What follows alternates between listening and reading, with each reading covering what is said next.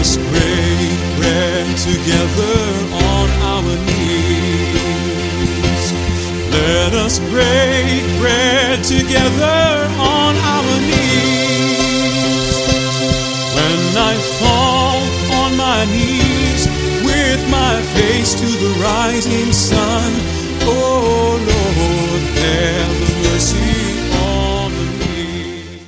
Welcome to Words of Inspiration with your host and teacher, Audley McLean. And now let's hear from Audley. On each day this week, we've been talking about memorable phrases from some of the important and memorable people of our lifetime and generations past. And we've looked in the scriptures for some memorable phrases that people of God have used. Today, our memorable phrase is, it is written. It is written. Jesus Christ, the Lord of glory, used that phrase more than once. The setting comes from Matthew's account of Jesus being led into the wilderness. The Bible says to be tempted, to be tempted of the devil. Now, may I ask you a question? Have you ever been tempted of the devil or by the devil? And your brain is rolling around and some of you are saying real quickly, yes, yes, yes. You see, the devil is real. We don't like to address it. And I urge you not to be flippant about it.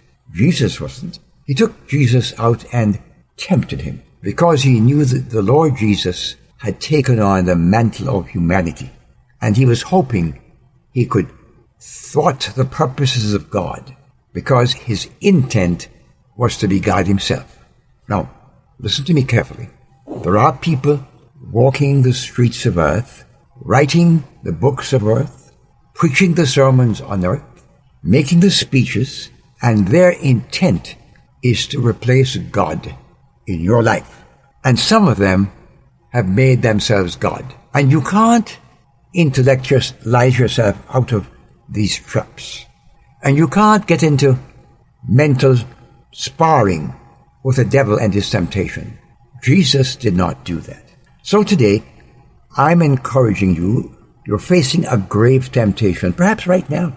You see, sin, the Bible says sin can be very attractive, but it also says the pleasures of sin endure for a season. It says that the consequences of sin are dire and difficult, bitter. Sin destroys our human lives, and its subtlety is so frequently mistaken. Jesus was led by the Spirit into the wilderness to be tempted by the devil. After fasting 40 days and 40 nights, he was hungry. He'd been through a spiritual high. And the devil thought, here's my chance. You too have probably come to a place where you made decisions for Christ. You made commitments to God, and right afterwards, the world and its ways dragged you right in. Jesus said, not much. The devil said, if you are the Son of God, tell these stones to become bread.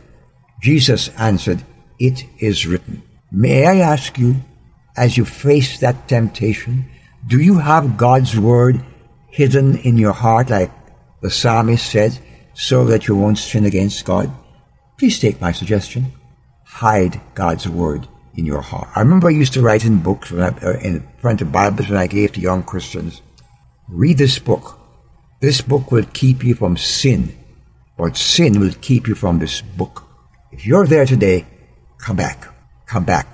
Jesus wants you restored, and he wants you to be able to stand up and let his word guide you through these treacherous paths. God bless you.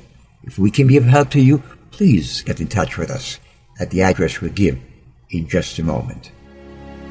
I've wandered far away from God.